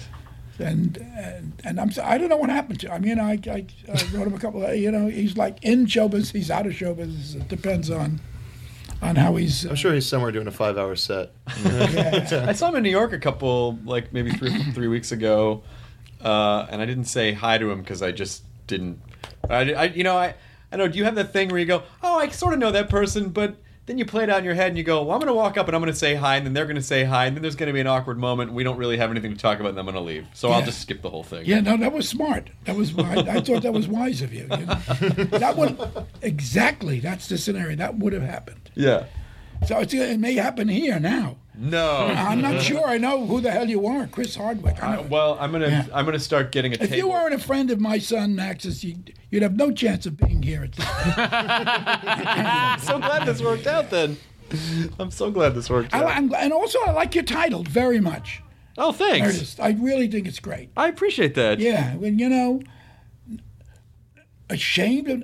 Au contraire. Exactly. I love that. Au contraire. No, we're going with it. You know the funny thing We're all nerds. It's sort of like the the nerd thing was. It's sort of a buzzword now, but it, but really, when I was growing up, it was not a cool thing to do. Like there was definitely an element of like taking it, taking, trying to take it back because I was so ashamed of everything that I was into when I was a kid. And I just, Really? yeah. And I just, want, oh, Okay. I just want people to have to live that way. So you know, I think there's a little bit of like, no, be proud of what you like. It's okay. Like, Yeah. don't don't be ashamed. That's good. That's all. That's that's all good stuff. It's kind of a hug message. Yeah. What, what is the just before we let you go because you've been super great to sit with us here. I didn't give you anything to eat or anything. no, I got water. You got water? I have- was, You was, did get water. We are wealthy with. I have all the. I could stay hydrated for six hours. Just we're also water. squatting in your office.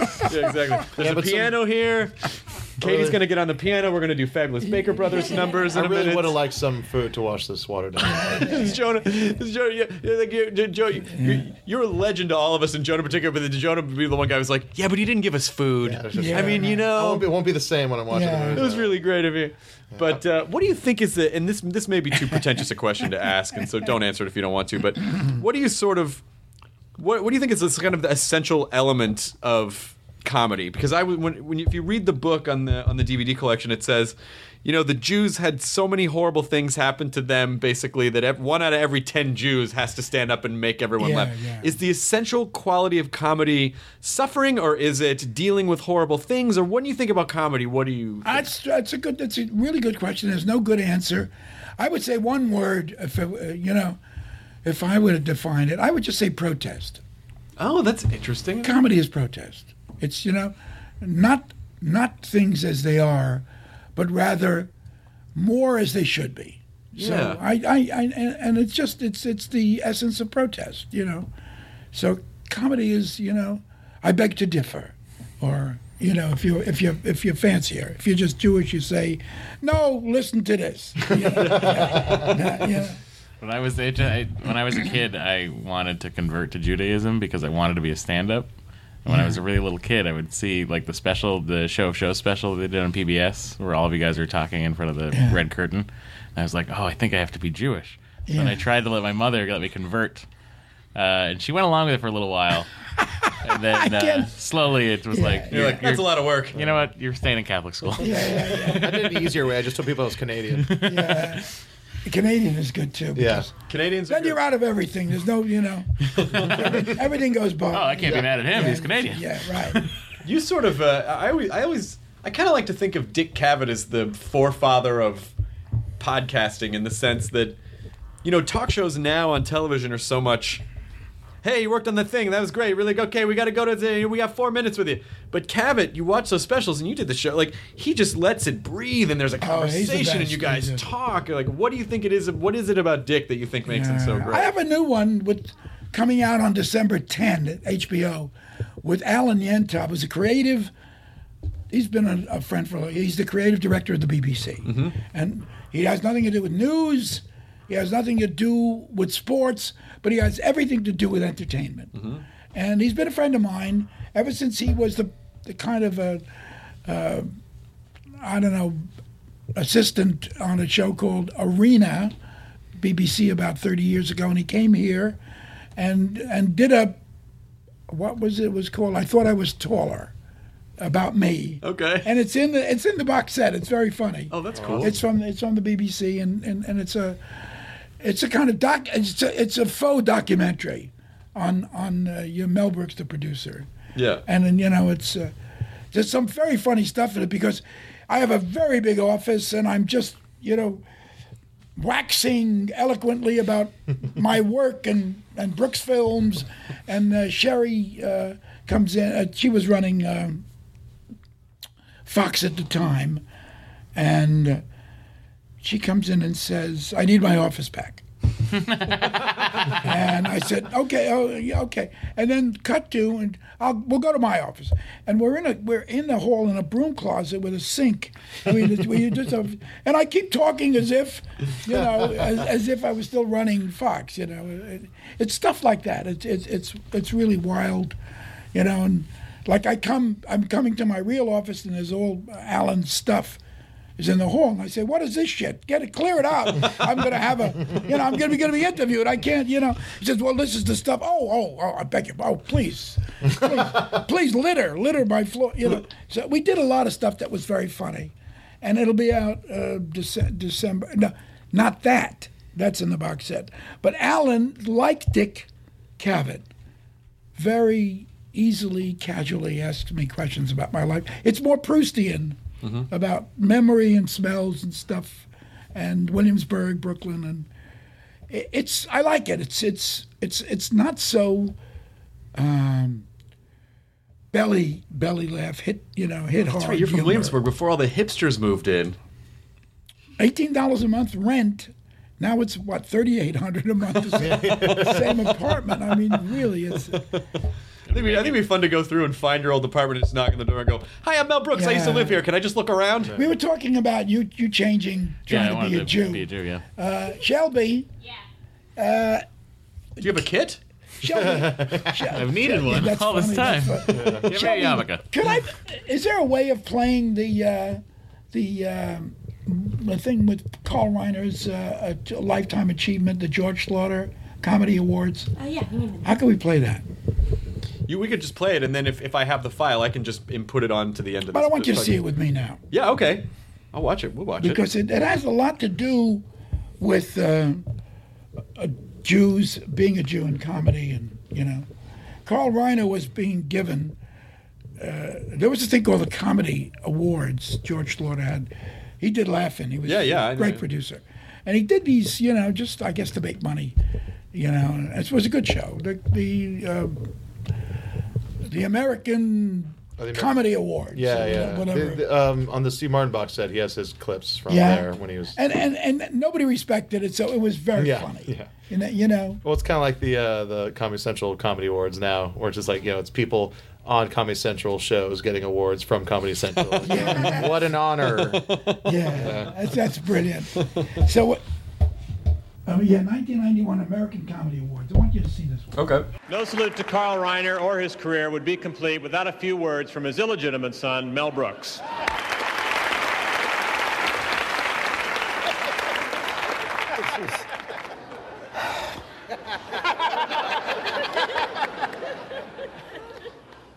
I'm all right. I'm all right. well, let's tell the truth, huh? the truth is, ladies and Jews, you know the truth. the truth is, I don't know if he deserves this, do you? A lot of people don't agree with this. I'd like to cut right now. Cut outside and see the demonstration against Carl Reiner. Go, cut out. Have you got the tape? Cut outside now. Let's see the truth. Damn it, let's see it. Where is it? Where's the tape? Where, run it. Where is it? Look, look. Look, that's the truth. That's what's really happening here. Yes.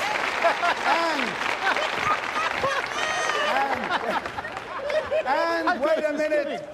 Wait a minute. And now, while we're telling the truth, let's tell it all. For 25 years, he made me out to be the 2000, to be the, to be this Jewish person. And there was money in it, and I went along with it. Hold it, hold it. And now, tonight, here, in this stupid place, I'm gonna re- I'm gonna reveal. I am really a Gentile born in Waco, Texas. This is not my nose. Look, look carefully. Watch, watch me. This is not, this is not, this is 25 years I'm wearing this nose. I've put up with this. And now, and now, and now, it, now, damn it, I can talk the way I always talk when I lived in Waco. I don't have to do that Jew talk no more. I love you. I can't say that's the best. That's the best I've ever seen. It's the best I've ever It was worth it. It was worth it. Oh, God. that was awesome. That's a great bit. Yeah. Does it make you? uh Do you sort of have that thing that Jack Benny and George Burns had, where it's like you Yeah, you yeah. love making him laugh? Right. I love making him, laugh. and I do. I can get him so easily. Can he get you? No. I never, I never let him get me. But every once in a while, I cave in. I can't help it. But I thought that that, That is was a great, amazing. you know. Yeah. The the prosthetic said, nose. Yeah, I right. love that. Just, just You see Dick Van Patten in the background. Yeah. I saw Frank Langella there, a bearded yeah. Steve Martin. yeah. All right. So now, what do you want to know? Oh, good. We're actually going to start the podcast. What's the now. fastest way to be Jewish? Um, is there a genre that you haven't kind of gone after that you you still wish like oh I really want to there's one that I never got to that I really want to get to. Well, I was wondering during my, my life and and you know in, in showbiz and entertainment, was there a there was was there a genre that began and f- and, and flowered and blossomed during during my you know my life you know, and I don't know I think it may have I may have been podcasts, you know, maybe that's the next or porn. Podcasts are porn. thing, right? Maybe that's the next thing I, I should have fun with. Well, I hope you do. I mean, listen, if you know, if you ever want to play around with like short form stuff, you know, we have a YouTube channel, and we would, I would produce anything you wanted if you wanted to do fun stuff. Okay, just I'll to screw around. Let me. Is there any money in it? There, well, you- listen, Mel. There's a lot of, there's a lot There's of little or hugs. no money in this stuff. There's a lot of Yeah, hugs. Satisfaction. Yeah. We'll give you Anyway, one point this- seven five. Well, this was fun. This, This was easy. amazing. no, th- listen, we're you know, You can watch. You can watch the uh, on on the 10th of December. It's not part of the. It'll be part of maybe two. Maybe Yeah. I really will make it two. yeah, and, and the, you know it'll be part of two. It'll be the, the Alan Yentob uh, interview cool. with uh, and we we cover a lot of stuff. Is there anything, just sort of as we kind of wrap it up, is there anything when you, because a lot of times I feel like when you're making stuff, you don't really necessarily think about what you're trying to say. And sometimes you look back and you go, oh, I guess that's what my brain was trying to say. And I didn't realize it at the time. So when you look back at all the stuff you made, is there anything that you feel like you've learned about yourself because of what you've expressed over, over the years? You know that's a you know that's a very good question. I I have no answer for. I have no you know. I need to think. I would. I'd have to think. I, I you know I couldn't be that glib. I couldn't say, oh yeah, when in 1958 when I you know. No, there probably have been times, maybe in the middle of making a film, when I said, "Wait a minute, I've uh, there's another direction I could have or should have taken," you know. But, but that's a very, you know, uh, I, I give you a gold star for a good. Well, thank you very much. Yes. Well, it's great to see you, and uh, and again, I, I, you know, I mean, we we try not to geek out on you too hard, but you know, be, you're you're one of the reasons why we all do what we do. You know, like a whole. I'm so lucky. You know, I'm so lucky that uh, my um, my anarchy has been accepted because I, I I had no choice. I am I am a, a comic uh, comedy anarchist, and you know, my my stuff is basically my my modus operandi, my my path is to destroy things. You know, Yeah. is to hurt. You know, as as well. Actually, all comedy. You know, we we're all all comics and comedy. We we we whisper into the king's ear. We tell the king who's no fucking good. Yeah. You know what and what the truth is, you Yeah. know? And and it's good and it's really important, you know, to tell America and the world uh, how you feel ab- about, you know, existing uh, things and issues that uh, you know that uh, on the surface is accepted by society, and we know it's bullshit, and we got it. We and we, you know, the, who said it the best? I think Richard Pryor. He always pointed pointed to what was phony baloney, you know, and he, he I think he was the he could have been the best stand-up comic of them all, you know. Yeah, it's- yeah. it- well, particularly that you know, between between Carlin and Pryor, Oh yeah, right. He's he's on it, hot on his heels. Carlin is that it's fabulous. The truth. yeah. Carlin's essay on stuff is worth Yeah. worth your life. You know. You ever notice It's- how other people's yeah. stuff is shit? uh, Other people's shit is stuff. Your what is it? Your stuff is shit, and their shit is stuff. Yeah, yeah, yeah. No, yeah. I probably fucked that You, up. you got it backwards, but it, but but it's right. And I mean, there were a lot of guys guys like that. Even Cosby, in a quiet way, was beautiful. His family stories are, are, are fabulous, you know. But like I said to Sid, you know, and I see Sid every other Friday or so. Sid's he he lives up in, in the hills of Beverly Hills, and he has some kind of I don't know what it is. I mean, it's uh, it's it's it's kind of synaptic problems where it's not exactly muscular dystrophy or anything you could name, but it's difficult for him to put a fork into a piece of food and bring it to his mouth. Uh, he can talk, and he can laugh. It's all slow and it's all garbled, but he gets it.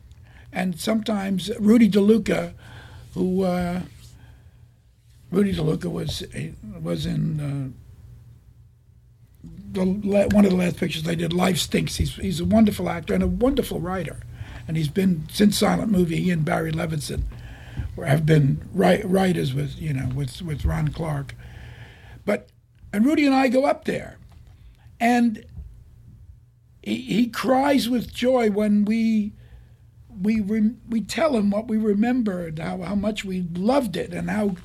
And, and he did a thing called I've got five dollars and it's burning a hole in my pocket, and if you can get him on the right track, he will sing it again in, in a very garbled and oh. strange way. But he'll sing I've got fire burning a hole in my pocket, and he'll be on key and and he'll be so and just performing again. Even he can't get out of bed in his bed, and and so we uh, and we know, we know, you know, Rudy and I know. We cry, we hold each other and cry later, but but we know that he's been, you know, we know that Sid Caesar was about the best comedian that ever lived.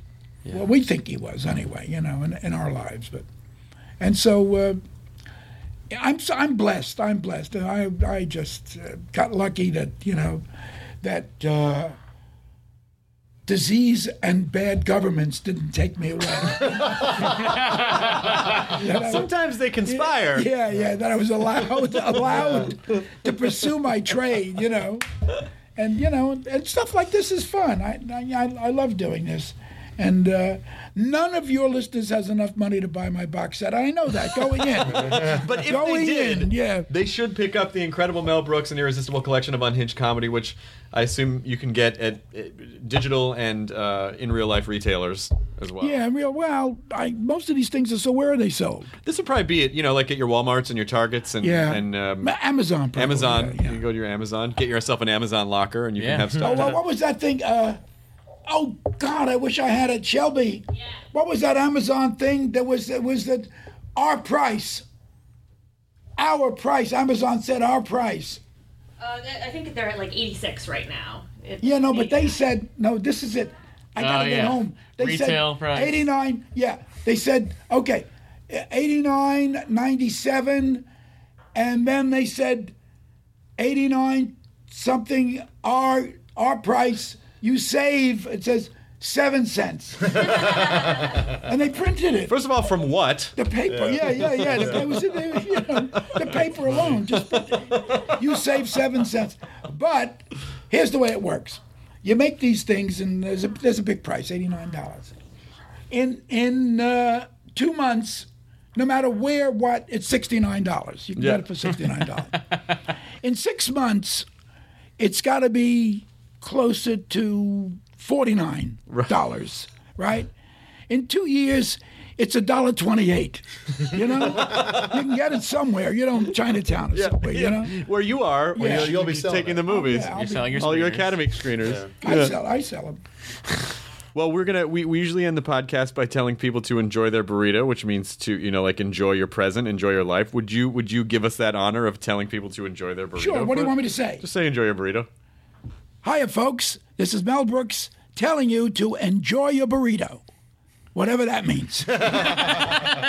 Well, that's my fucking ringtone forever. yeah, yeah. Enjoy your burritos. Essentially, is is. Oh. It is is. Oh, oh, oh okay. Is is. Enjoy is enjoy your burrito, which is is. Yeah. Yeah. That's good. Oh, thanks, like Mel. Good to see Okay, you, man. Thanks for coming up here. Thank Thanks, you man. for having us. that all down? Pleasure. Now leaving Nerdist.com. Enjoy your burrito. This episode of the Nerdist Podcast is brought to you by Stamps.com. Go to Stamps.com, click on the radio microphone at the top of the homepage, and type in Nerdist for a $110 bonus offer, including a digital scale and $55 of free postage. That's Stamps.com. Enter the promo code Nerdist.